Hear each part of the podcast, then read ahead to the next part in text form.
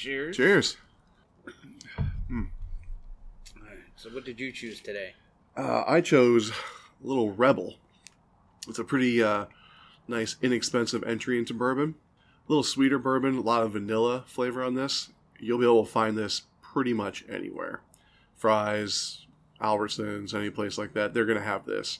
I say it's, it's your entry level bourbon. Good for post meal, again, like I said, because since it's a little sweeter. If you get a chance to get the Rebel Yell, that's a better version of this, but it's a little more expensive. I think this costs 22 bucks, $23. It's not, not bad. it's pretty nice to to start in with. It's and you're not going to be disappointed with it. It's it's still not what I think is the best twenty dollar bourbon. I to this day still think Wild Turkey 101 is the best bourbon at like the twenty dollar price range. I think a good baseline is kind of 20 $25 range. Kind of like wines being 10 to $15 range if you're looking for just the base one. I know kind of a real popular one now is called Benchmark. There's four different kinds, and I forget it, but I mean, you're looking at, I think the lowest one's about 20 the highest one goes up to about $30, but I think one hits like 100 proof. Like, Oh, okay. It's, it's, it's kind of one that it might be from the Buffalo Trace Distillery. I could be wrong on that. I just remember that high proof for that low cost is unique. That is unique because this Rebel is right at the bottom end for whiskey. It's at 80 proof. Right at the bottom end where it still can be legally considered whiskey or bourbon. So, Just a little bit above. Well, it'd be like Russian water, basically. right, yeah. yeah. What you need to keep stuff warm in Ukraine. Yeah. So, how about you? What, what's uh?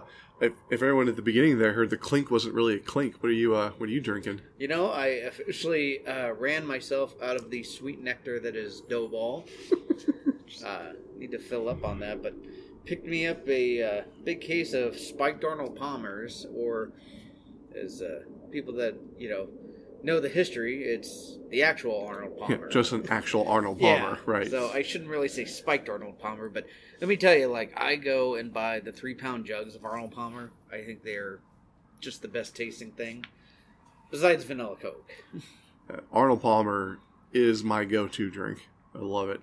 If I if I want something that's just a little sweeter, Arnold Palmer, one hundred percent.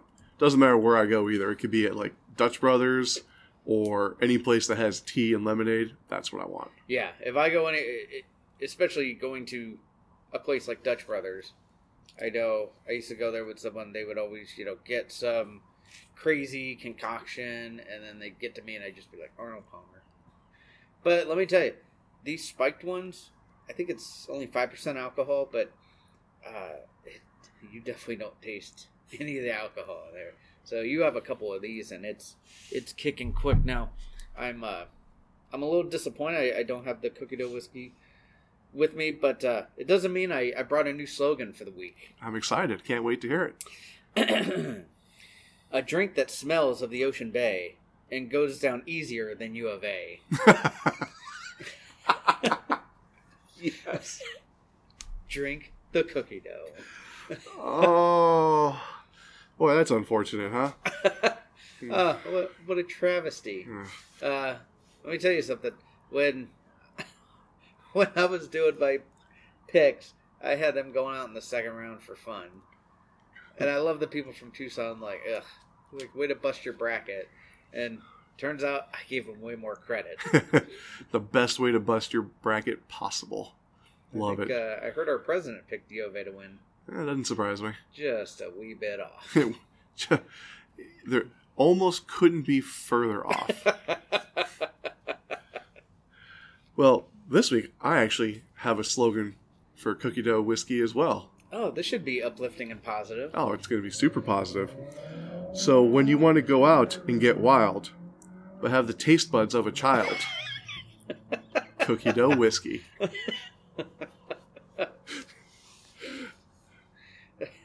I thought you'd enjoy that.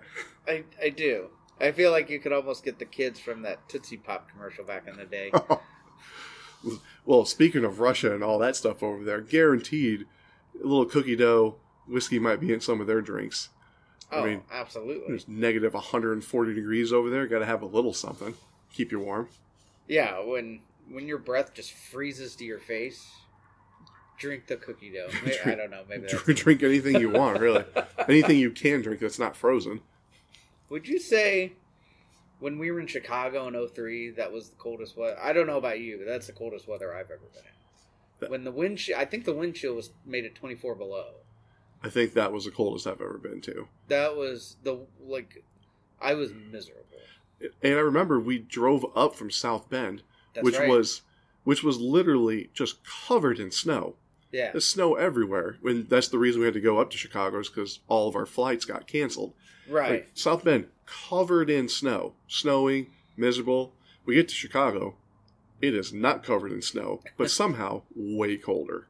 yeah, it was 'cause unbelievable. there That, wasn't no wind in in South Bend, so it was it was cold. I feel like it was in the 20s. Ton of snow because we're all outside. Mhm. like because obviously being from Arizona, that was a, a foreign substance to us. But yeah, like it, it didn't feel that cold at all. Like it was, it was chilly, but it was enjoyable compared to Chicago. Chicago was Oh. just awful. It was miserable. I remember I had some sort of like long sleeve jacket where that wind was like, "This isn't going to cut you, buddy. Sorry, you about to get cold." And You know- that that was. I would agree. That's probably the coldest I've ever been Yeah, that's because I've never been to any of the Dakotas where it gets like minus right. forty or fifty or whatever the insanity they have there. I know Montana the other day was something like sixty below, and it's that's just awful. It's not even weather anymore. It's more like an emergency condition. You know, you know what that reminds me of when we were in South Bend hanging out is I think uh, our group because we we were there for uh, collegiate bowling. Right, the blue and gold, I think. Blue and gold tournament. Yeah, Yeah. I just remember all of us being outside, just hanging out in the snow, like trying to create snowballs, and it just popped in my head. I think you were running after me, gonna hit me with something, and like my shoe just like disintegrated as I was running. Uh, that it could have been there. The one of the years we were in Buffalo for Junior College Nationals, there was a lot of snow too. So could have been could have been that trip. Because I believe the South Bend trip is when we made the huge snow pile, and then I body slammed Jersey into the giant pile. I remember that.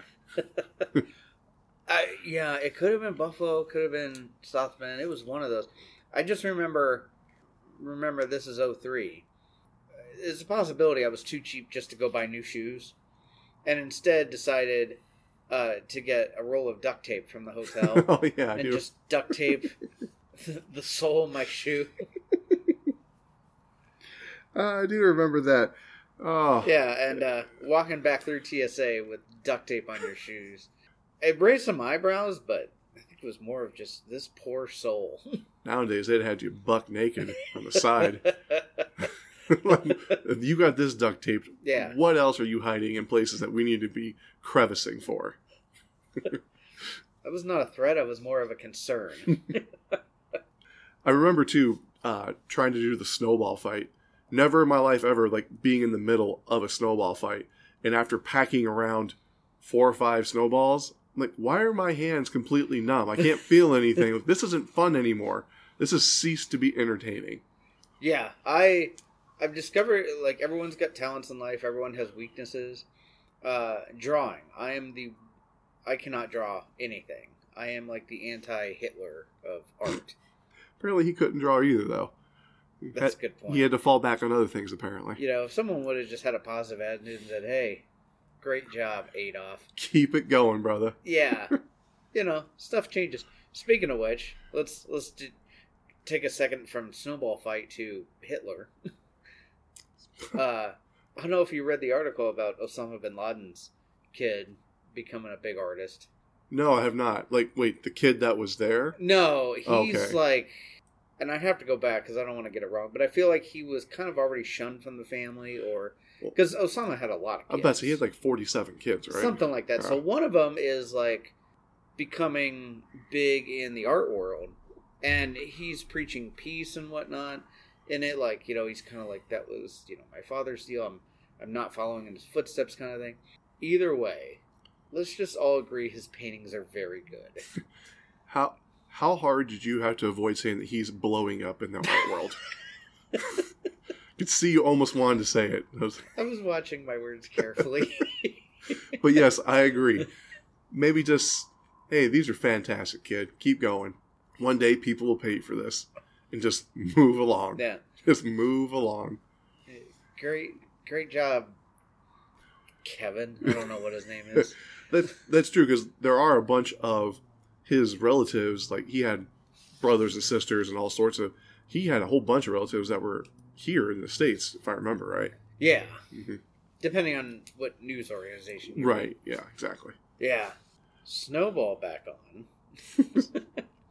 Actually, the uh, the funny part about doing all that flying is, you know, back then, I think it was a fifty pound weight limit uh, for your check-ins. It still is, I think. It still is. I can't. For, Yeah. I always forget if it was fifty or sixty, but I remember mine was because I think I had a three ball bag, and it was like fifty two pounds. It was just on the over, and you know it kind of made a noise, and I'm like, yeah, well, probably have to pay something. Or, or you know, as I'm trying to figure out, well, can I switch it into another bag? Like, how do I drop a couple pounds? Right. As I'm doing that, this lady just walks up, looks at the screen, goes, "Mr. Ramsey, you're overweight." Thanks. Thanks. Are we still talking about the bag or? okay. Yeah. Like, that's great. What about my bag here? Like, great customer service. yeah, it's 50 because I had all the 16 pound equipment and I would have to essentially bare bones the three ball bag to try to sneak it in under 50 and basically just pile everything into the two ball carriers. So it's, Yeah. it's 50, if I, if, or at least it was back then. I think it still is, but Yeah. I, I haven't flown in a while. yeah. Or had to worry about the Yeah. 50, 60 pound issue. So, Well, I still have to. It is 50 pounds now that I think about it because I still do have to worry about it because when I fly, I have to pack for a five year old. And my wife also puts her stuff in my bag too. So, of course. you know, it gets heavy pretty quick. Now, can you, do you have any, like, interesting flying experiences? Oh, yeah. Um, when I flew to France to go visit my family, it had been junior year of high school. Uh, the flying there wasn't so bad as the flying back. My mom decided to buy a cat in France and then have me schlep it back like some sort of messenger. so before I, because obviously I flew out of, out of Paris. Mm-hmm. So my aunt and uncle drove me up from the southern, southern part of France. We stopped at this lady's house, gave her money for this kitten. I don't know, probably 12 week old kitten. so I got this cat and then go up, and now I got to fly with this thing. Flight starts out okay. You know, they let me take the cat, obviously, in, you know, the cabin with me. So stuff the cat underneath the seat. We're all good to go. Until there's about like maybe an eight year old kid. So if I'm on I'm on the window, he's on the aisle seat Uh-huh. and this kid just starts sneezing, like hacking up, like tears, and his parents were on the other side of the aisle. You know, they're uh, they're asking him, you know, what's wrong? Are you feeling okay? And he doesn't. He has no idea what's going on. and all of a sudden, my cat just starts meowing, and they start freaking out. They're like, "Oh my god, there's a cat here! My son's allergic, yada yada." So I have to get all of my crap, pick it up, and I have to go all the way to the back of the plane with this stupid little cat. go back there, and the the cat was super annoying. Like I get it, the twelve year old kitten, just torn from the grass with his mom and everything he knows. Now he's stuck in this tube, you know, with this person. So cat's whining, meowing, doing everything I can to shut this thing up. Can't it just will not shut up. And the flight was from Paris to New York. Uh, not a short flight. I think it was like 11 hours or something like that. Yeah, and of the 11 hours, this thing bitched for seven of them. oh my god. Just would not shut up. I tried to feed it. I took it out, pet it. Didn't matter. This thing just kept meowing. and it's starting to grate on me a little bit. Well, we get into JFK, and oh, congratulations! All the flights are canceled. They're getting out of here. You get to stay overnight. All right. So we get in this giant line to basically, you know, get all your hotel and everything like that. So I'm sitting there with my with my luggage, and I got this cat. This cat still will not shut up. Can't, and I lose it. literally, and I'm seven, 16, 17, and I just like pull the cat carrier up to my face. And I'm like, shut the fuck up. Which was enough to get the attention of uh, some of the people who worked at the airline. And they're like, why don't you come over here? So thankfully, the cat got me to the front of the line. I got a hotel, ship in, you know. It's funny, the second, the second we get into the hotel room and I let the cat out, shuts up. just quiet, just the nicest cat that's ever lived on the planet. Just quiet. Uh, that was thankfully the next day the cat traveled a little better. But yeah, I remember that. Uh, another cat experience. My mom was flying to Israel because uh, my stepdad had a job over there. And so she is doing the last of the cat transport. Uh, back then, you could only travel with two cats at a time. So my stepdad had taken two of their cats already, and she had these other two. Well, the domestic flights would only let you take one cat at a time. The international would let you take two. So my mom bought me a ticket so I could fly to Denver and fly back just so that I could quote unquote take one of the cats. That way then she could take the cat and take it over to Israel. Uh, this cat, it's funny, this cat usually liked me. I didn't have an issue with this cat normally. Usually. Usually. So I have the cat carrier. My mom is in front of me. She's like, "I'll take this one. This one is a this one that I have is a problem. It's going to be an issue. You take the calm one. That way, there's no issue." So my mom goes. They try to get first. They try to get my mom to put these cats through the X-ray, like they're like carry-on luggage. my mom about. My mom was going to hop over there and stab someone with a heel. That I believe that.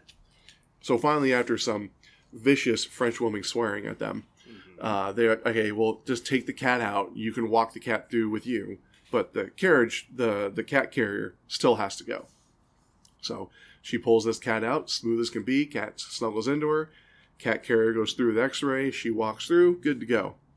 They look at me and they go, "Same thing." Hey, cool. So I open the cat carrier. This cat pokes his head out, sees all the people, immediately retracts into the back of the cat carrier. Will not come out. Now my mom can't come back through. She's already on the other side. She can't come back through. So now it's up to me to get this stupid thing out of the cat carrier. And you know, at first I'm trying to be sweet. Hey, come here, come here. It's okay, come here. You know, I try to give it a treat. No, this dude, he was not moving. He's in the back of the carrier, telling everyone "fuck off." I'm this is this is where I live now. So I, I, I get a little irritated. I'm like, okay, enough of this. We're done playing. So I go to reach in and grab him by the scruff of his neck, you know, mm-hmm. because usually that will make the cat just kind of go limp and you're good to go. Well, as I grab the scruff of this cat's neck, he turns around and takes a big old chunk out of my thumb. now I've had it. So now, since the cat has literally just he's literally just pinned himself in the back of the cat carrier. I've now picked up the cat carrier and I'm like trying to dump him out, like he's trash, and I'm just trying to dump him out. I'm banging the thing on there to get him out, and my mom is looking back horrified, like what am I doing to her cat? It'd be Fine. great if she's like, I, I, I forgot. That's the problematic one. oh, Oops. I forgot which one I gave you. finally, finally, like after like I, it, probably two like two straight minutes of me trying to just dump this cat out, the cat finally loses grip and falls out. And I grab the cat by the scruff of the neck and grab him and just basically just snuggle him. Well, at that point now, all he wants is to snuggle, and so he literally snaps into my chest and he's there. So now the cat carrier goes through. I'm sitting here with my bleeding thumb, walking through. The cat carrier comes around. I go to open the cat carrier. This thing jumps out of my arms into the cat carrier, into the back of it again. After that, you know, I got got some, you know, got some antiseptic for my thumb. 'cause I mean, I was bleeding pretty good. He got me real good. That's the fun part about the end of fingers too is they can bleed. Oh yeah, it was good amount. it was bleeding all over the place. Like, Some of these are uh, Birman cats. They're just like snow white cats. So this Oh, guy had yeah. blood on it and stuff like my blood on it. Of course, my mom was like, "Oh my god, is he okay?" I'm like, "Mom, it's it's my blood, yeah, and yes, I'm fine, thank you." yeah. I feel like the cat took its paw and like wiped your blood across its chest. like the predator. Yeah. Just, just- ah. yeah. Uh, yeah, no, most of my uh, horrifying stories involve animals. Usually when it's just me, we're okay, but yeah. Either that or when you get placed next to gigantic people. And me saying that is pretty funny because usually I'm the biggest person on the plane, but not always the case. Right. Like uh taking a flight where I sat in the middle seat between you and Carl Simonis on a four hour flight to Philly. Great time. I tell you, my shoulders never hurt so bad. Just contracted in. Like, you both just think it's a game, and I'm sitting here like, middle gets two armrests. what you didn't know is that while you got the armrest, we got to use your shoulders as armrest. yeah. So, Uh, wasn't aware of that. Um, unwritten rule. The the funny one I always think back to with flying was I used to not be the best at flying, and then it's kind of one of those. Uh, I have to say, when you get in a terrible relationship, you really stop caring about fears that you have. And you're just like, whatever, I don't care. And then after a while, you're like, you know what, flying ain't so bad. Well, then I take a flight out to Reno for nationals, and I get to the flight. It's Southwest, so you know, I'm mid B's. Like, there's probably about 40 people ahead of me. Well, our friends Brett and Angie, who we were bowling with, are about 10, 15 people ahead of me. Uh, our mutual friend Alan is about 10, 15 people behind me. and, you know, we're, we we hung out a little bit. We all had a beer before we took off. Then we're getting on the flight, and Brett and Angie, like, are about halfway down the plane on the left side sitting. I think Brett's got the window. Angie's got the uh, aisle seat, and right across from him is an empty uh, aisle. So I'm like, oh, perfect. Like I'll sit on the window seat. I'll save the aisle for Alan. Four of us can be able to hang out during the flight. Cool deal. So I'm sitting there and I'm tucking my carry on with me, getting my stuff out, and I look up to see how close Alan is because I want to make sure. Like I was gonna put my bag on the seat just so I could save it for Alan. Like as I go to do that, I realize Alan has already moved into Brett and Angie's aisle. like he made Angie sit in the middle, and he's sitting on the aisle. I'm like, oh, cool, man. Don't want to sit with me. I'm screaming. I'm like, I'm like, someone won a master's title more recently on this flight, and we're all joking. He's like, oh, like I didn't even see you there. I'm like, sure, because we weren't, you know, just hanging out for the last hour. Like, whatever. Hang out with the guy that's been on TV. Real cool, man. Make his wife sit in the middle. and as he's like, oh, come sit back down. At like the exact right moment, this like just absolute gorgeous woman walks up and she's like, Is anyone sitting here? And of course, looking at Alan, no, nobody is not. And Alan's like, "Excuse me, that's my seat." I'm like, "Nope, nope, fuck off. That's mine." so she sits down, and throughout the flight, like her and I are just kind of chit chatting back and forth, which is tough too because Alan's like, "Have you gotten her number yet?" oh yeah, Alan 100 percent will go hard to paint on that. Yeah, and I was like, "All right, I might have deserved that a little bit." We're talking, and she is not good with flights. She's pretty antsy, and I'm kind of explaining to her, I'm like, "I've got a friend that's a pilot." Explaining all these things, which was a complete lie. hmm but it's making her feel better. Like there was one point too where I kind of had my hand on the middle seat when I was turning explaining something, and we hit like started to hit turbulence. I'm trying to explain like, and at one point she's grabbing my hand, and I'm like, turbulence is gonna get this guy some action. so we get done with the flight, go to uh, baggage claim, and she happens to walk up by me, and I'm like, oh yeah, she's interested. And uh, we're sitting there talking. She gets her bag, and then all of a sudden, this girl yells for her, and uh, she turns like, "Oh, that's her ride." And then they embrace, and I go, "I don't think I ever had a shot." so yeah, that was that was an interesting flight.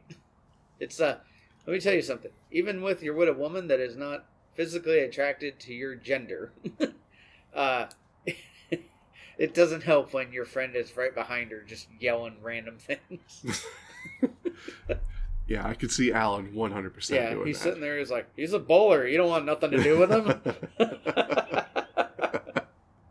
that was flying into Reno, right? yep. Yeah, that flight from Phoenix into Reno gets bumpy towards the end. Oh, Every time too. I never look forward to that flight coming into Phoenix from Reno. It is awful. The only the only flight I was a little more worried about was flying out of Israel. Because when I left Israel, that was when tensions got real hot at that time, and they uh, I don't remember. I think it was Pal- someone in Palestine was threatening to start shooting down commercial jets that are flying out of the Israeli airport. Oh, perfect timing. I was like, "This is good. Let's." uh Yeah. And so essentially, I just remember as we're taking off, I go, "Well, let's see what happens." no use worrying about it. Right. No use worrying. Let's look at it. We got a 50-50 shot. Interesting part of the world. I'm glad that I went, but I have no want to ever go back. Ah, I don't blame you one bit. There. Uh, I, I tell you what though, tell you, you took that trip all through Middle East and whatnot. I still have the uh, Sphinx that you got me. Oh yeah, Uh, still, it always goes up in my house as my centerpiece.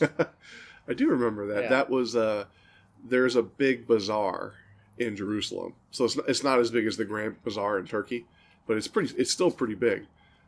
It's funny if you walk through there, you can see what absolute bullshit it is Mhm. that people talk about how the Jews and um, Islam and the Christians all hate each other.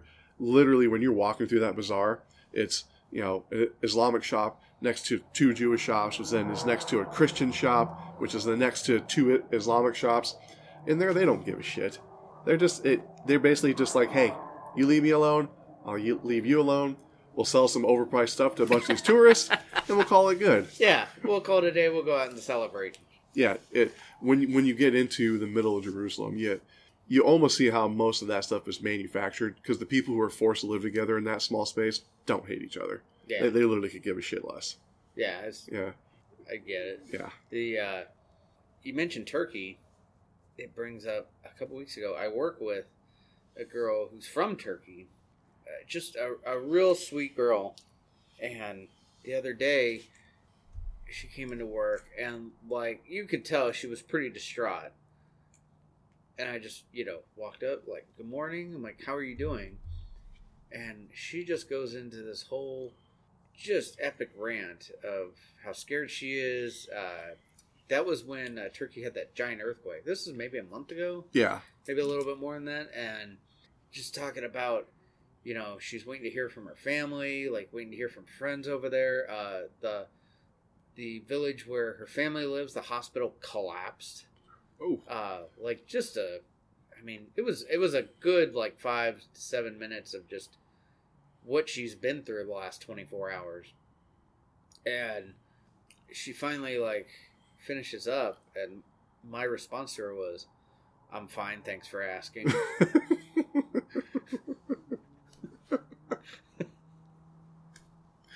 Which thank God she's got a great sense of humor and said it feels good to laugh. Like she appreciated that because obviously could have gone a different way. that that that's quite a risk, especially with someone from work. That could have gone 180 real quick. Yeah, wouldn't be the first time I've gotten in trouble. Yeah. it, so Wow. Well, I bet if you were to wear that uh, Rob O'Neill uh, front towards enemy shirt, you might get a couple of uh, odd looks around there, probably. yeah, and that's good to bring up too because that's that's another problem I have, and it's like anyone that knows me uh, knows I'm a big fan of Rob O'Neill, and for the people listening that aren't caught up on Rob O'Neill, uh, Navy SEAL, 17 years as a Navy SEAL, uh, and like completely decorated. I think he had over 400 missions. Uh, his famous ones are he was the captain of the squad that rescued the lone survivor. Uh, he was on the squad that went and rescued Captain Phillips. Not one of the shooters, but I believe he was in the rotation for it. Hmm. But then obviously his most famous one is uh, the Bin Laden raid, and he was actually the one that shot and killed Bin Laden. Uh, and you know, it's one of those where his name obviously didn't come out for a lot of years, and then I think he donated his uniform that he wore at the raid to the 9/11 museum in New York. Donated that, made some speeches, and it's kind of one of those, as he said, when you hear families kind of talk about needing closure, and he, you know, starts opening up, telling them about the mission, telling them it was him that shot of it, give them closure. So he started coming out, and pretty soon the word got out of, you know, as he said, he goes, I had Twitter and I had like ten followers because it's me and my buddies just talking shit to each other, just having fun with it. And he goes, one morning I woke up and I have thirty thousand followers, and I go, I think something might have gotten out. but yeah, I, uh, I, and it's one of those. I'm a big fan of his, obviously, for you know anyone that gets in the military. I'm a big fan of, but somebody that goes to that length and accomplishes all he did, big fan. But even the better part is like when you get to hear him talk, he's just a regular dude too. Yeah, he's from he's from Montana, right? Yeah. just a regular like dude from Montana. Just a regular dude from Montana that, you know, like yeah. So now you like that's one thing too is you know you listen to him talk like regular dude loves drinking. Uh, I follow him on Twitter and you can tell when he's had some bourbon in him. because then he gets very opinionated on there, and God, he is so. So the life goal is to buy him a beer one day. But yeah, the other rant I could go on is like, why doesn't he have more followers? It, it kills me too. Back when uh, you know the whole mask deal, where you had to wear a mask on a plane. Like if you want to eat or take a drink, you can pull the mask down, take a bite or drink, and pull it right back up. He took a selfie on a flight where he pulled his mask down, took a picture on a flight, and then it went kind of viral because it's like he didn't he didn't have his mask on, and Delta banned him from flying.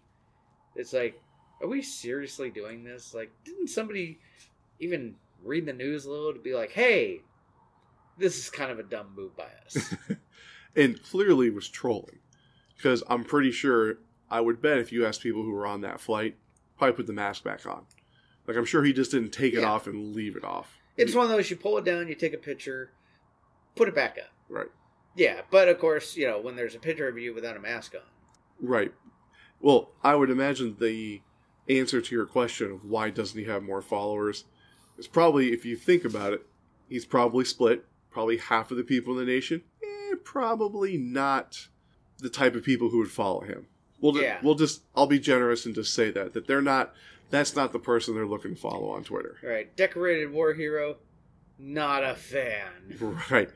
We get it.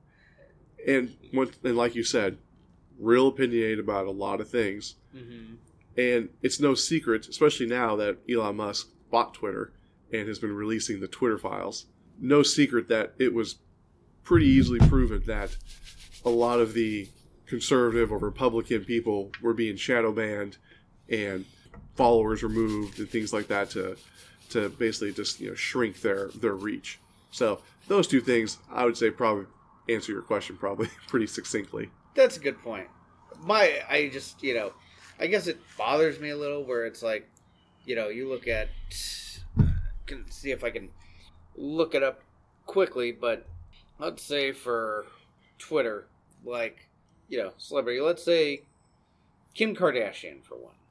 I'm gonna guess Kim Kardashian has 170 million followers. Let's see. Okay, she does have Twitter. Uh, oh, you're giving her a lot of credit. She has 75.1 million followers. Wow. All right, now let's think for a second. What has Kim Kardashian done?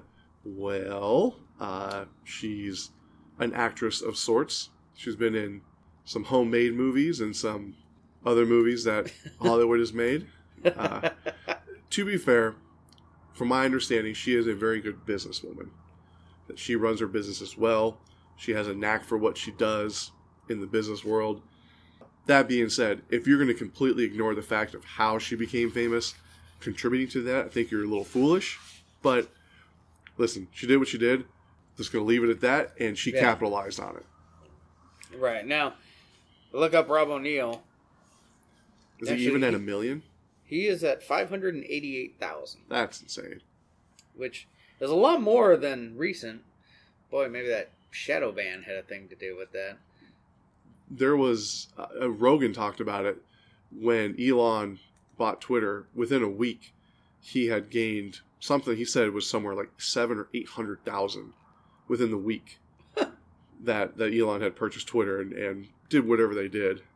Doesn't, doesn't surprise me. It's still five hundred k is a little soft for the dude who capped Bin Laden. Yeah, like, and it's one of those, you know, I hate the fact too that, you know, there are kids nowadays learning about 9/11 in their history classes in high school.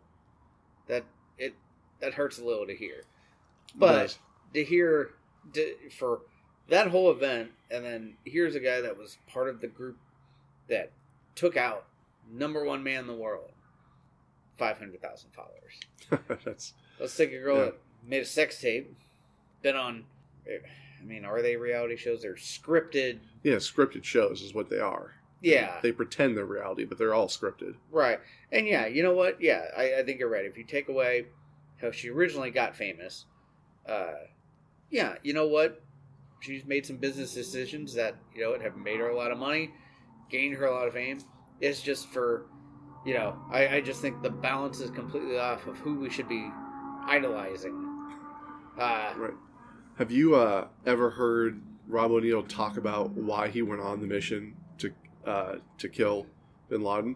absolutely. It's for people who haven't heard it. I don't know what you would search to find it, but there's a probably like three minutes before he gets into the actual story when he talks about why he did it, and it's like three minutes. So you listen to it and you're like, oh, I get it now. It's it it could bring a tear to your eye because of what he talks about, like what happened during 9-11 and such, is what prompted Right. him to like because most people thought on that mission they thought it was a suicide mission.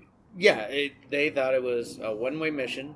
You know, if if somebody's going to have, you know, a house that's going to be rigged and blown up, it's going to be Bin Laden because they Sure. would never let anyone capture him, and that makes complete sense. So yeah, you're looking at the one, and uh, I'll admit I am a man whore for Rob O'Neill.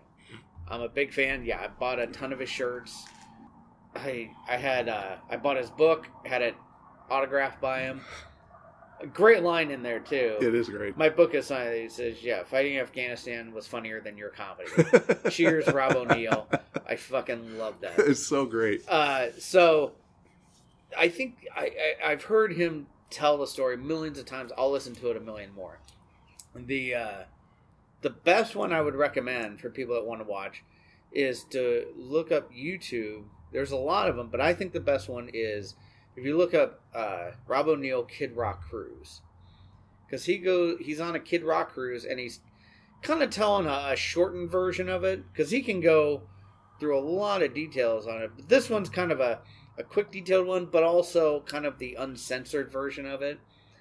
So there's really good parts, and yeah, the part where he talks about, you know, and I think that's a, a thing too of, uh, because you know when they're told, hey, like we're gonna train, but at the same time we're not exactly sure if you guys are gonna go in, if we'll drop a bomb. There were still different options, and uh, President Obama went with, let's go and as he said later, he goes, I wasn't sure Bin Laden was in the house, but I was sure you guys could go in and find out and get out. Like he had the confidence in them, and it's like, you know, I with Obama, I agree with some stuff he did. I didn't agree with some stuff he did, but I will commend him for making the decision to have those guys go in. But yeah, when he talks about, uh, you know, when the guys are talking, like, why are we doing this mission? He goes, it's not for us. It's not for fame. hmm You know, it's for the single mom that dropped her kid off at school on a Tuesday morning, and an hour later she jumps off the top of the World Trade Center instead of burning alive. Right. And as she's falling, her like last act is to grab her dress and hold it down so you can't see her underwear. Like Right. we're going for her. The way he, I you know, I I didn't tell it the greatest, but the way he tells it, especially on that Kid Rock Cruise one, just like man, it it hits hard. For sure. Do you uh do you remember where you were on September 11th? I do. I was a senior in high school. I was in the bathroom uh, washing my hair uh, and combing it when my dad called, um, and my mom answered. My dad said, "Turn on the TV. We're under attack." Uh, yeah, turned on the TV, and it would it was uh, maybe two or three minutes after the second plane hit, and obviously it's one of those you put together right away. Like you know, for the people that tuned in or saw the first plane, anything could happen there. But yeah, the second one hits and everyone's got the same like, Right. okay, yeah, we know what's what's going on. I remember um yeah, it was right after that. And the funny thing is too is being a senior, I was taking class at that time where the Friday before I had to give a presentation. Like people had to choose a monument or a place and do a presentation on it. I did the Pentagon the Friday before. So, uh, in that class, like we were watching with the towers, I went to the next class, and that's when the news started coming up about the Pentagon, and just what a fucking crazy day. Where were Where were you? So, uh, I'm going to tell the entire story here. Uh, so it's, it was a Tuesday morning. So I was at MCC and I was playing football. Oh, you're older than me, so you're in college. Already. I was in I was in college already. So I'm playing football, and the way our schedule worked is that we'd play on Saturdays, college football. We would do film and recovery on Sunday. Monday was off. That was just a complete off day to yourself. Tuesday you get back into it. So since Tuesday was the day we got back into practice and getting ready for the next game, I had all my classes super early. So I I had a 7 a.m. English class, and then I had a marketing class at eight, and then I had I think an economics class at nine. Because basically I, I wanted to be done by ten because we did weight training at eleven, and then practice would start like at one, and then we'd go till five o'clock or something like that. So I get in the car, and I lived really close. I lived like pretty much right. And I was living with with dad, so I lived right next to MCC. It took me four minutes to get there, especially in the morning. So get in my car, pop in. I don't even turn the radio on. Yeah, whatever. It's gonna take me five minutes to get to school. So Yeah. just hop in, go on the get on the freeway, get off, hop in into my class, and I get into my class and it's like a little quiet ish because by at by now when I got into class, by the time I got to English class, the towers had already been hit. But I didn't know this. So I roll in and seven o'clock hits and you know about five minutes goes, no one says anything. Teacher hasn't gotten up, hasn't said anything. The whole class is just kind of quiet. I'm like, this is kind of odd. Usually, I can't remember her name, but usually she's like at seven o'clock. We're we're fucking going. Yeah. About five minutes in, she says, "You know, I just don't feel like it today. Uh, go ahead and just take the rest of the day off. Go, you know, go work on the essay, whatever we were working on. Go work on it. Just take the rest of the day." In my mind, I'm like, "Yes, I fucking hate this class. Yes, this is sweet." So I get up, I get out of the first one out of the class. I'm like, all right, cool. I got some time. I can do some work. I got my marketing class coming up at eight. Uh, maybe I'll work on some of that. So I walk around, and there's basically where the marketing class was was next to like where the big like open grass area was. So I kick, lean back on a tree, start to kind of work on some stuff, and I see my marketing teacher walk up to the door, and he puts something on the door, and walks away. Huh? What is this? So I get up and I walk over, and the note says, uh, "Cast uh, class is canceled today. You know, I'll see you Thursday." And I'm like, "Cha-ching! Two classes? What a great day this is! This is amazing." so I go and I, I now because usually it was a struggle to t- get all my stuff done before football started. So I got mm-hmm. plenty of time. I'm breezing through all my work. And then I walk over to the part of campus where my economics class was. And same thing, I get over to the economics class, there's a sign on the door, class is canceled. And I was I I might have said I might have said out loud, this is the greatest fucking day ever. I don't know if people may have heard it, but I had no idea what was going on. I, I feel like someone heard it and they still hold a strong opinion of you. so I uh, I get a bunch more work done. I'm like, okay, cool. I'm gonna go into like you know the the student center. I'm gonna grab some. I usually would grab like a muffin and some something to drink, like orange juice, right before I, I go work out. So I walk in, and it's a quiet, which was not out of the normal, but it was quieter than normal. I remember that it was way quieter.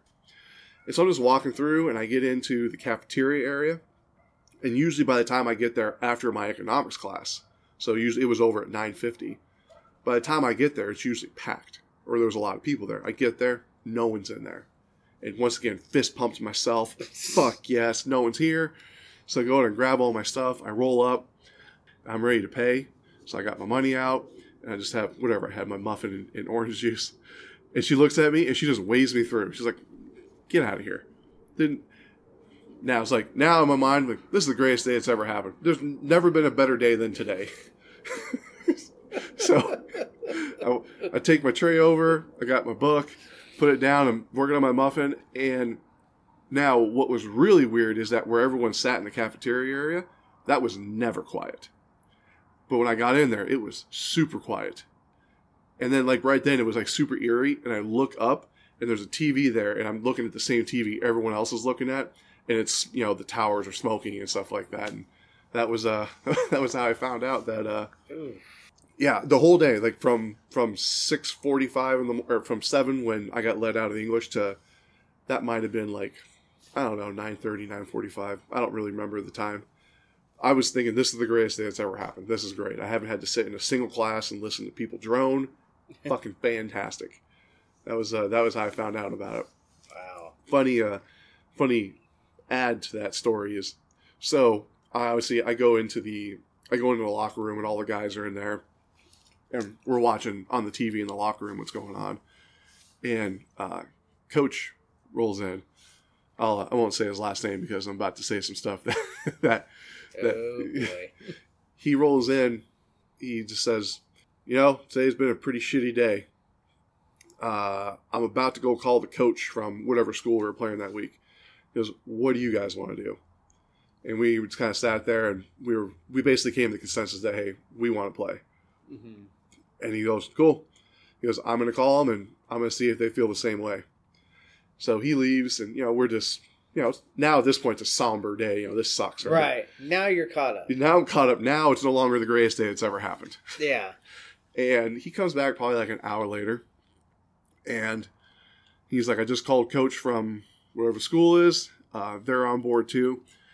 And then he proceeded to say some pretty derogatory stuff about people who may or may not have flown into buildings and the what they were and what they believed in for about three minutes was laying into him and we got we were pretty fired up i mean he was like if that would have been said today like not only would he have been fired but like his kids would not have gotten jobs and we you uh, guys probably get canceled yourselves. oh yeah just from listening to it Yeah. but yeah, we ended up playing. We we won that week too. I remember that. Yeah, that was uh, that was my day. Yeah, that's a It's every time I tell that story to someone, the, the bet uh, it always gets them when after the third class is canceled. I'm like, this is the best fucking day of all Yeah. time. not one of those like, boy, why is everything canceled? no it's idea. like, nope, just what a day. Just I feel like you're skipping to each class. Another cancellation. Doing the Anakin. Yippee. oh yeah. After, like I said, audibly, I was like, "This is the greatest fucking day of all time." I, like I said, I bet you someone heard that and was like, "That guy's a real asshole." yeah. And, you know, 21 years later, they're sitting there. Where were you 9 11? Like, I was in class and I was on campus. It was so sad. And then this big fucking prick just comes skipping by. This is the greatest day of my life. Yeah. They've just wondered ever since whatever happened to that horrible, evil. like, God, I hope that guy got hit by a truck or something. Like, fuck that guy. you know what's crazy too is hearing some of the stories around, uh, you know, people that were supposed to be on that flight. Um, or I remember too, I worked with, I worked with a couple that moved. I think it was like from Florida out to Arizona. And the the day they flew out to here was 9-11 and they were in the air when the captain came on the speaker and announced that they were i think they were doing an emergency landing in texas but basically explain what was going on Oh, and i'm like man to be on a plane during that like imagine, imagine the yeah, imagine the alert five you're on when you hear that. Yeah immediately you're just looking around like if anybody stands up, they're getting punched in the face. exactly it's like i'm not saying anyone profiling that day but we were all profiling Right. But yeah, the I think the you know it's funny because I hear like things about like Mark Wahlberg was supposed to be on a flight. there's one that my coworker claims is true, and I looked it up, but I don't, I don't see any credible things. Was supposedly Michael Jackson was supposed to have a meeting in the restaurant at the top of the tower uh, that morning, but it got canceled. Huh. And it's like I looked it up, and I'm like, I'm just not seeing credible sources on that. but the one that is true, and I always thought one interesting one was Flight 11, the first one that flew into the uh, trade tower. Seth MacFarlane was booked on that flight. Oh, I think I'd heard something about that. Yeah, and he was actually at, uh, if I remember right, I think it was, what was Logan or LaGuardia? He was at that that flight left, but it was one of those where he said, you know, I was supposed to be on the flight, but I was uh, passed out and I missed my flight. And he goes, now it's nothing new because he goes, you know, I drank a lot, I stayed up late.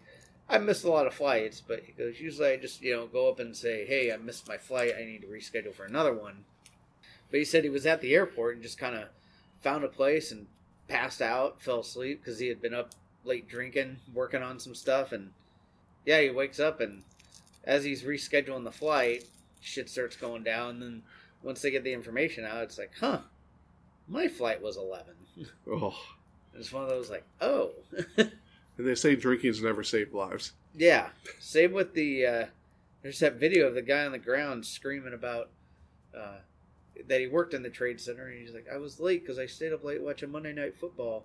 He's running around. Monday Night Football saved my life. Wait, the day of? Yeah, it's on some somebody that was recording down there. Whew. You could hear that guy screaming about that. Talk about not reading the room right. Yeah. Maybe want to hold that one in for a little bit. Uh, maybe uh, not not try to uh, win, make it all about you that day. Yeah, can you believe too? It's going to be 22 years. This September 11th could legally buy a drink now. Well, I guess, my God. yeah, it's uh man. Kind of makes me glad that I'm not working at bars still, because I think looking at birthdays that are in the 2000s that can legally drink might might have broken me. Isn't it crazy that ID checks now? If you see a one at the front, you just hand it back. that that hurts a little bit. It's like, uh, you know, when you have to put in your information, put in your date of birth, and instead of just typing it, they have the thing where you can scroll. But man, you got to spin that thing like you're on The Price is Right to get back to the '80s, and yeah, it's like why don't you just let me type it in?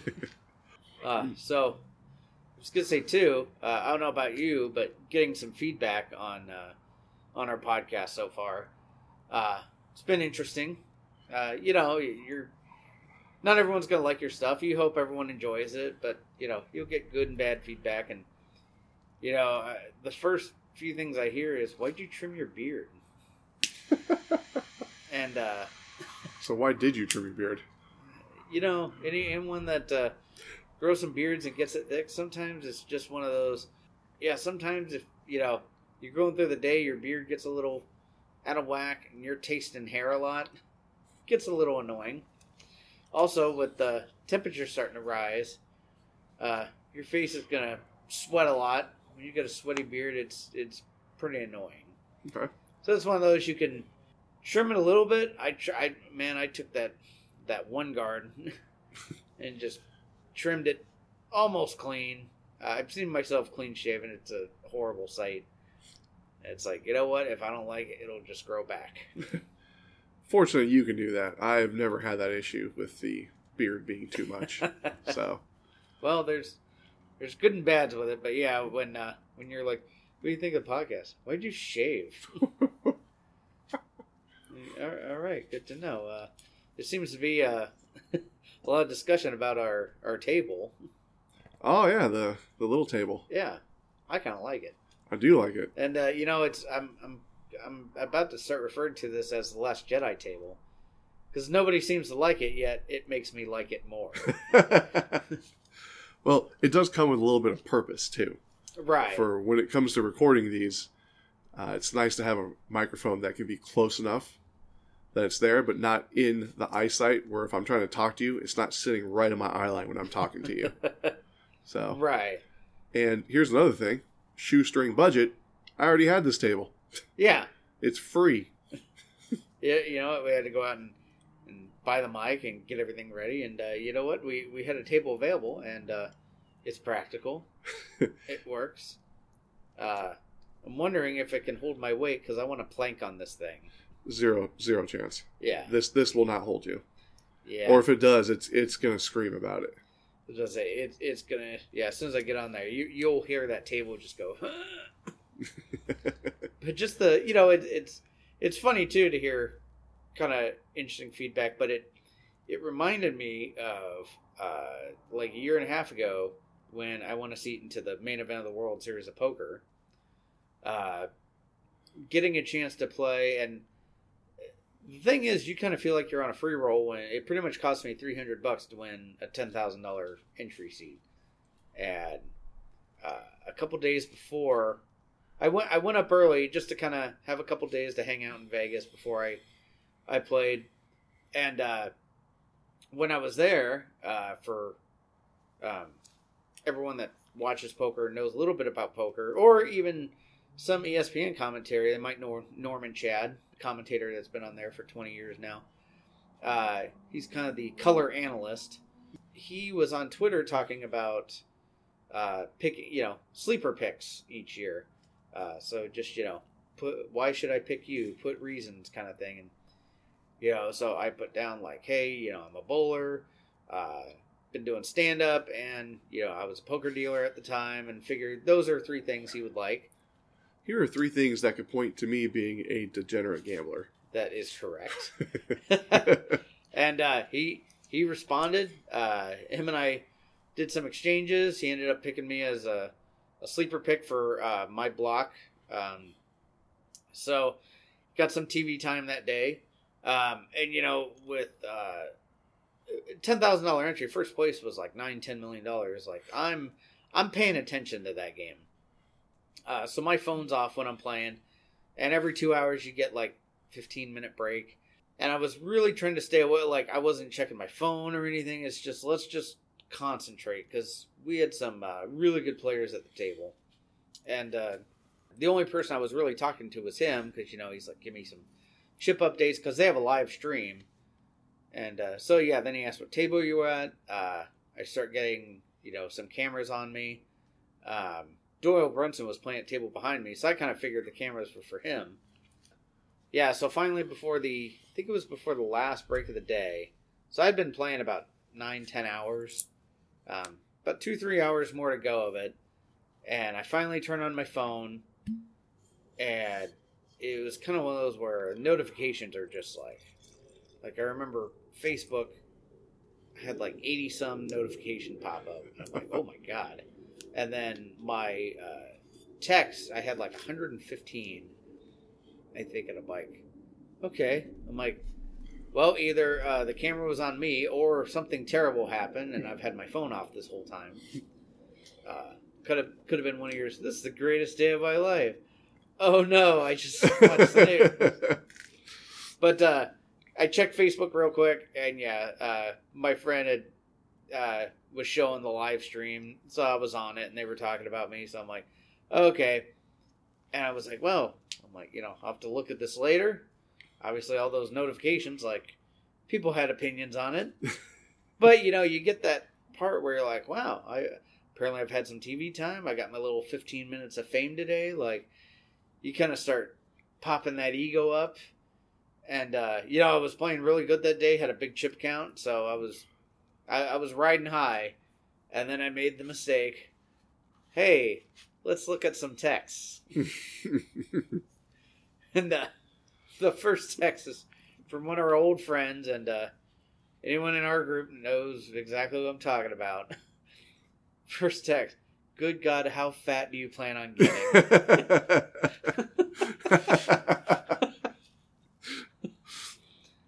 so yeah, that was when I turned my phone back off, and I'm like, you know what? I don't want to be famous. this, this is stupid. yeah. How, how long is the day there? You said you played for 10. You had like another t- two or three hours to go. So with uh, blind levels, um, you know, you go to any tournament, you know, like uh, a regular daily tournament, because, you know, it's 15, 20 minute blind levels. Um, main event, it's two hour blind levels. So it there's and they gave you a lot of chips. There's a like plenty to play with, but yeah. So every it's uh five levels a day. So basically, you're playing for ten hours. Um, I think at the end of the day, they would do five, like five more hands, and then call it a day. But yeah, you get 15 minute breaks in between each one. I think at the end of the third level, there's a 90 minute dinner break. So pretty much about 12 hours is you know in the casino. I mean, well, I should say the casino at the it was at the Rio, so it was down in their convention center, which is enormous. Yeah. because uh, you can have. I think they had three gigantic rooms, just poker tables. Far, so yeah, if you don't like poker, it's the last place you want to be. Especially with all the you know shuffling that people do with chips and whatnot. It just sounds like crickets chirping throughout that thing. So yeah, you're. I mean, tons of people. Um, yeah, what a what a just crazy experience with that one. But yeah, long day. Actually, during that, uh, the guy next to me, um, him and I started talking. Once the because he even asked me, he's like, "Are you famous?" I'm like, um, "I'll be famous one day, but probably not for a good reason." uh, but yeah, he noticed it. You know, I I told him about the sleeper pick thing. We got to talking after a while. Very nice guy.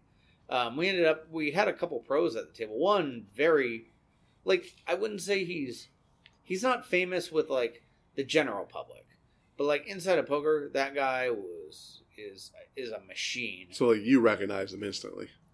It's kind of one of those where he sat down and right away I'm like, okay, I don't exactly know his name. Uh, he's from South America, so I wasn't I couldn't exactly remember his name. I just knew I've seen this guy, and he's not bad.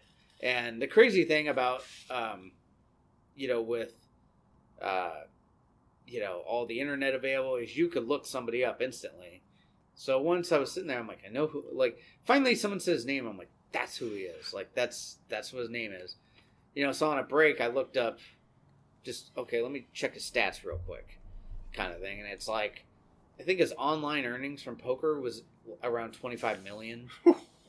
like, and he's he's a young kid, but he's incredibly smart. Just one of those chess players that just like because poker can be chess, you know, because there's so many spots where you can make different moves and just. I've never seen a guy, probably never will, as long as I play, see a guy that just owned a table like that. Like everyone was just like, okay, you're better than us, so we're just gonna avoid you for the rest of the day. Um, but great to play. Like got you know for a very serious player, I got him to crack a couple times making jokes. So that was my win against him because I didn't win shit besides that against him. Um, but yeah, so the end of the day, the guy next to me, we were talking. And finally, he's like, uh, he's like, "What are you doing after this?" And uh, I'm like, uh, "Grabbing food and going to bed." Like I'm, that's how I roll. and uh, he's like, "Oh, my friend's having a party at uh, uh, here at the Rio." and uh, you know he's got a big suite. Like you know, if you're interested, like uh, you know, I could probably get you in there. I'm like, yeah, we'll see. And I'm one of those like I don't really want to go to a party, especially one where I only know one guy. And uh, but I'm like, you know what? It's at the Rio. If I don't like it, I can just head back to my room. We get done. Uh, him and I head up. There's two sets of elevators, or I should say, because there's I forget the names at the Rio, but basically there's two sections for rooms, and we go in the opposite one I'm in. He goes in, hits like the 27th floor, and you know most hotels when you go up to your floor, you turn and there's just you know a long hallway of doors. We go in this one, we turn to the right, it's one door. And I'm Oh like, wow. yeah. so big big time player there. Yeah, I, Yeah. I on the uh, on the elevator right up, I'm like, boy, I sure hope there is a party. Otherwise, I'm just going to this guy's room, just me and him. it's going to be a party one way or the other. Exactly. It was like he didn't say there would be a lot of people there. Just hey, you want to go to a party? but we walk in and there's a bunch of like as soon as we walk into, there's some well-known pros in there, and I'm like, oh, like this is a pretty high class party. I meet meet the host, nice guy. Apparently recognized me from the live stream, so he's like, yeah, the uh, you know food's over here, uh, drinks are over there. Have a great time.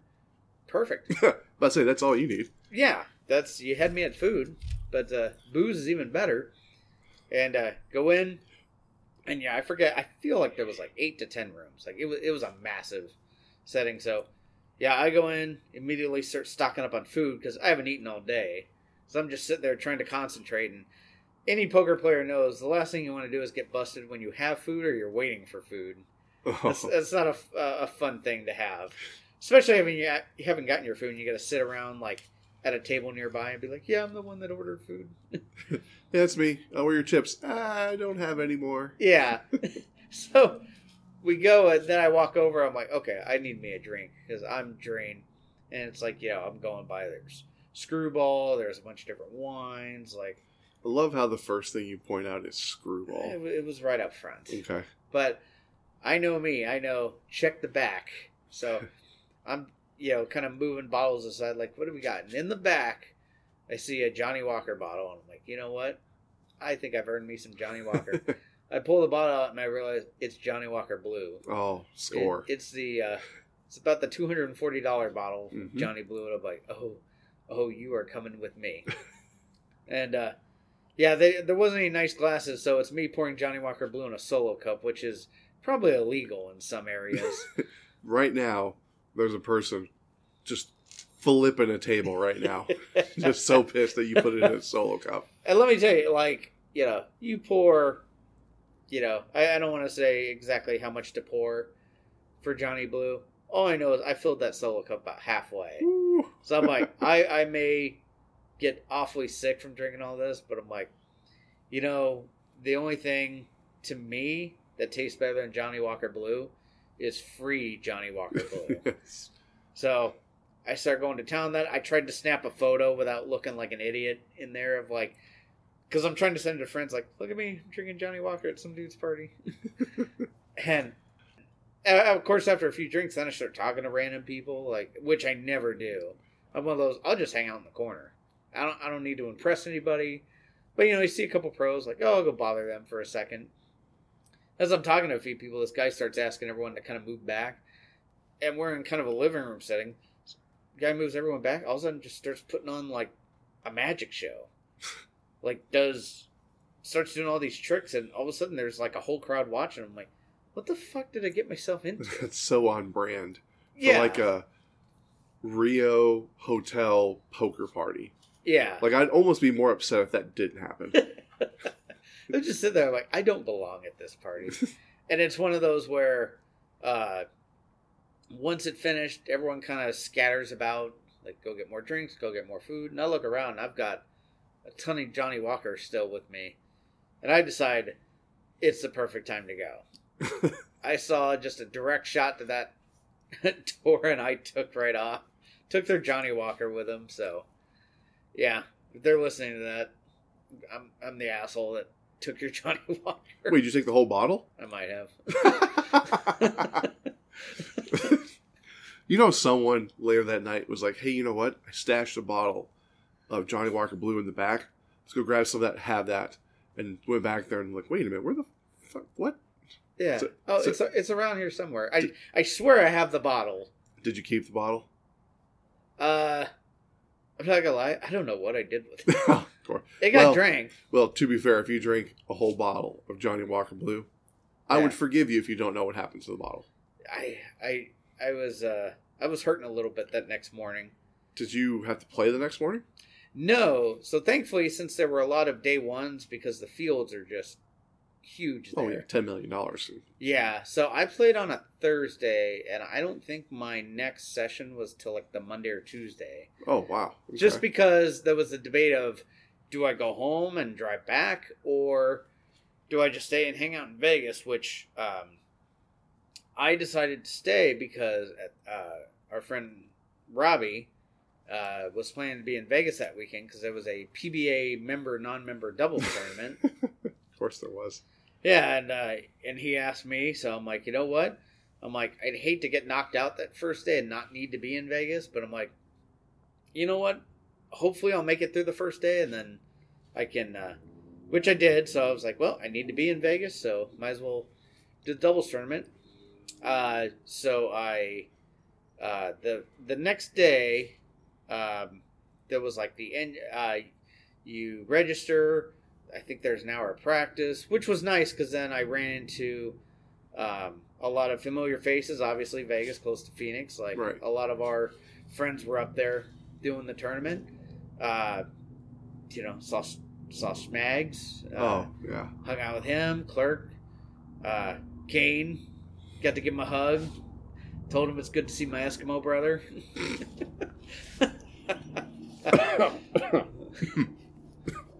It's our podcast. I say whatever I want. You say what you want. uh, but you know, I think the problem was is uh, you know seeing everyone and you know everyone kind of knew what was going on with the poker, so kind of built my ego up a little bit. My uh, my buddy that I was living with, he uh, he got off work early, made the drive up that night, and uh, I think that's when we finished off the Johnnie Walker. If, if I, I can kind of remember a little. I think I was still a little tipsy when we were practicing, but uh, him and I played Pai Gow and j- just drank all night. Like, just a great time. In addition to the Johnnie Walker. In addition, Nice. I for, I forgot what we were drinking at Pai Gow too. But basically, like, I got probably an hour of sleep that night, and then yeah, at eight a.m. I'm back in the bowling alley to do the doubles tournament, and I remember taking a picture in the parking garage, uh, and yeah, I looked horrible, and I walked into that tournament with just like I could have cared le- like I'm competitive. I want to win, obviously, but man, I was yeah, I was But- hurting. Focus on survival. Right. and uh, obviously our you know our friend Robbie was my partner. You know, he's he's you know, he's prim, prepared, uh, ready to go, and you could just see the look he had to be like, Why did I ask him? Look, I have made a Yeah. grand mistake here. Like he is a mess. Now we start up, and all of a sudden, like I'm actually not doing bad. Like that, it, it was a good line for me. Like that shot was good, but then one thing, uh, people that bowl leagues will know about, like you know, just lane courtesy. Like you know, check the two lanes next to you. Like you're good, you can go. You know, nobody's cutting in front of each other, kind of thing.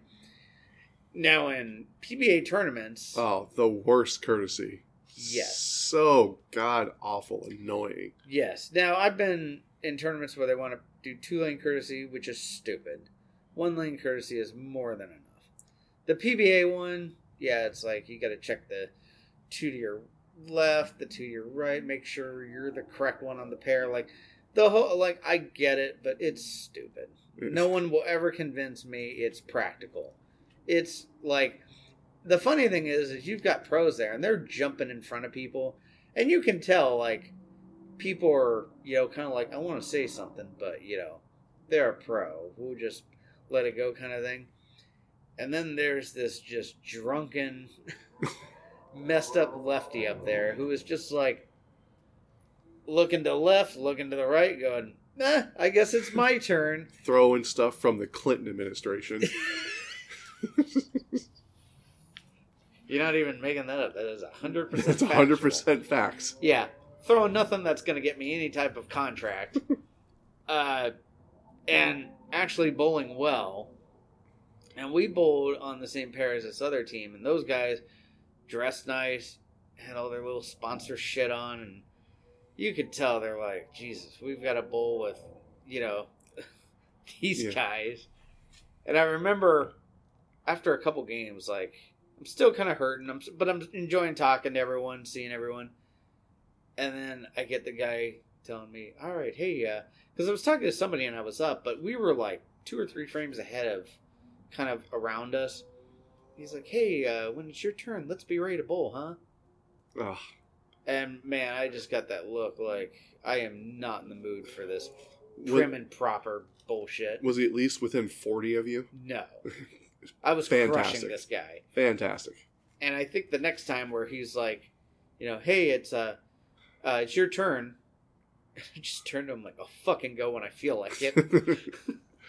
Funny, I'm throwing a lot of strikes, so I don't have to go as fast as you. And there did hit Throw a six again. Yeah, there did hit a point where they were like trying to explain to me how it works. I go, listen, when someone is ahead of me on the score, I'll listen to them. right now, like you guys are throwing spares, which is holding us up technically. I'm throwing one shot a frame. Yeah. You like, boy, what a role model I was that day. Let me tell you something too. Not only was I like, I don't think I was hungover. I think I was still kind of like not drunk, but definitely buzzing still. No sleep. Obviously very moody. And for anyone, and this is at South Point. At the, oh yeah. There, I don't know. Does it have a name? The arena or something? I think it's just the South Point Arena, but it it's it's I think it was made for bowling. Yeah. Like the idea was that the convention center area or whatnot was made for bowling. Maybe not specifically, but definitely had it in mind. yeah. Sure, sure, someone could correct me on that, but Oh, I'm sure. And I remember the thing that like set me off was there was a stand right by the lanes of like a Nathan's hot dog. mm, Just one of those little, you know, wheelie ones where you, like anyone that bowls South Point knows about that. The- Right. They sell Nathan hot dogs right there and nobody was there selling the hot dogs during that tournament. blasphemy. That made me even angrier. Ugh. Like fat guy needs some something to soak in the alcohol. no doubt. Six hours of drinking heavy booze. Ugh.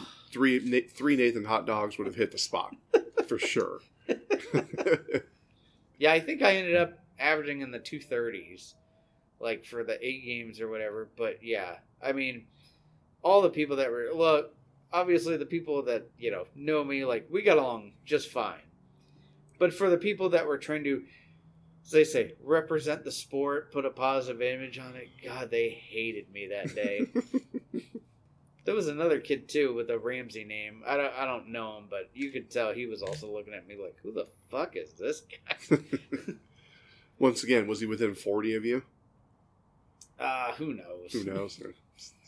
Uh, I didn't. I think Schmags and Kane were pretty much running away from everyone. Oh, okay. But uh, yeah, I was I was holding my own. But it's one of those the mood I was in. All I know is after we got done, I went. Uh, Robbie and I went and ate at like a local seafood place, and I I think I just killed their whole inventory. and then that night they're like, "Oh, what are you gonna do?" You know, another free night in Vegas. They're like, I am going to sleep for maybe a day. Ah, how's your cigar looking there? Uh, that was. Uh, did we talk about our cigar? We did not, but we have talked about this one before. This is that Cubano. This is the the uh, well now the wrapper's gone. I totally forgot, but and a couple glasses of bourbon into it. But yeah, we've had it was the one that was on the first podcast that we had. Yes, uh, it was. Yeah. That one is excellent. Uh, I don't usually pair a cigar with a spiked Arnold Palmer. I'm sorry, the real Arnold. the Palmer. real Arnold Palmer. But uh, man, that's a good mixture. I feel like it had some, uh, maybe some hickory in it. It's pretty. It's pretty oaky. Uh, it has a medium wrapper on it, so it's not like a. It's not a Maduro wrapper, but it definitely has a heavier wrapper, and that cigar is a little thinner, so you're going to get more wrapper flavor on it. So, as opposed to filler, so people who are listening this far in, I don't know how long we're in now. So, it's always kind of the opposite of what you think. People think, oh, if I get a big, thick cigar, that's going to be a real heavy smoke. It's going to kind of jack me up, as opposed to getting a thinner one. It's actually opposite. Because on a thinner cigar, there's a higher ratio of the wrapper that you smoke versus the filler, as opposed to one of those giant cigars. And the filler tobacco that's in there is exactly what it is it's filler tobacco. You get a majority of the flavor, uh, the nicotine, you get that a majority of that from the wrapper. So you always want to pick a cigar that you know has a quality wrapper, and if you're looking for something that's going to have a little more bite, go with a maybe go with a little thinner cigar because, like I said, you're going to get a heavier, uh, a, a lot better ratio of that wrapper versus that filler that's not going to be quite as potent. So we had a little thinner cigar today, so you probably are getting just more of the flavor of that of that wrapper.